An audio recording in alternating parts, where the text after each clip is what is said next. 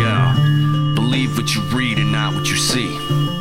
Yo, believe what you read and not what you see. Believe what you read and not what you see.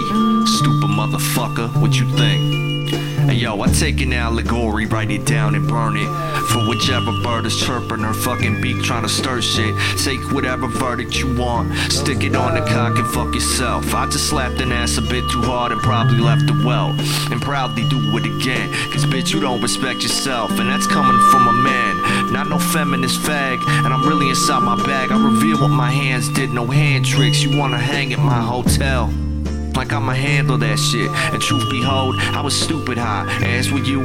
If I reach in and you push off, who wouldn't ask for clues? But earlier we kissed and you came forward as I passed the move, or maybe that's your strategy, playing passive and talking.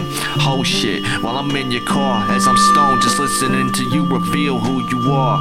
Not the same person that I felt the connection for. Six months of dysfunctional bondage, shit haunts me, cause this John think I'm a sucker. And honestly, I was then, but I'm still that motherfucker who still used condoms. And when I couldn't conjure them, you talking birth control. Now I don't even wanna fuck, I just tried to kiss you. Should've fired a pistol.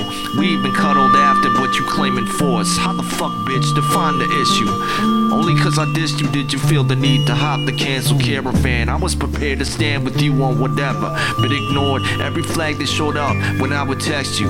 Said that I respect you when I meant it. I touched your ass when you ain't asking, I regret it. I apologize, but this hate I hold, I won't mend it. So all I got to say is eat a dick and go see a dentist. Crooked ass bitch.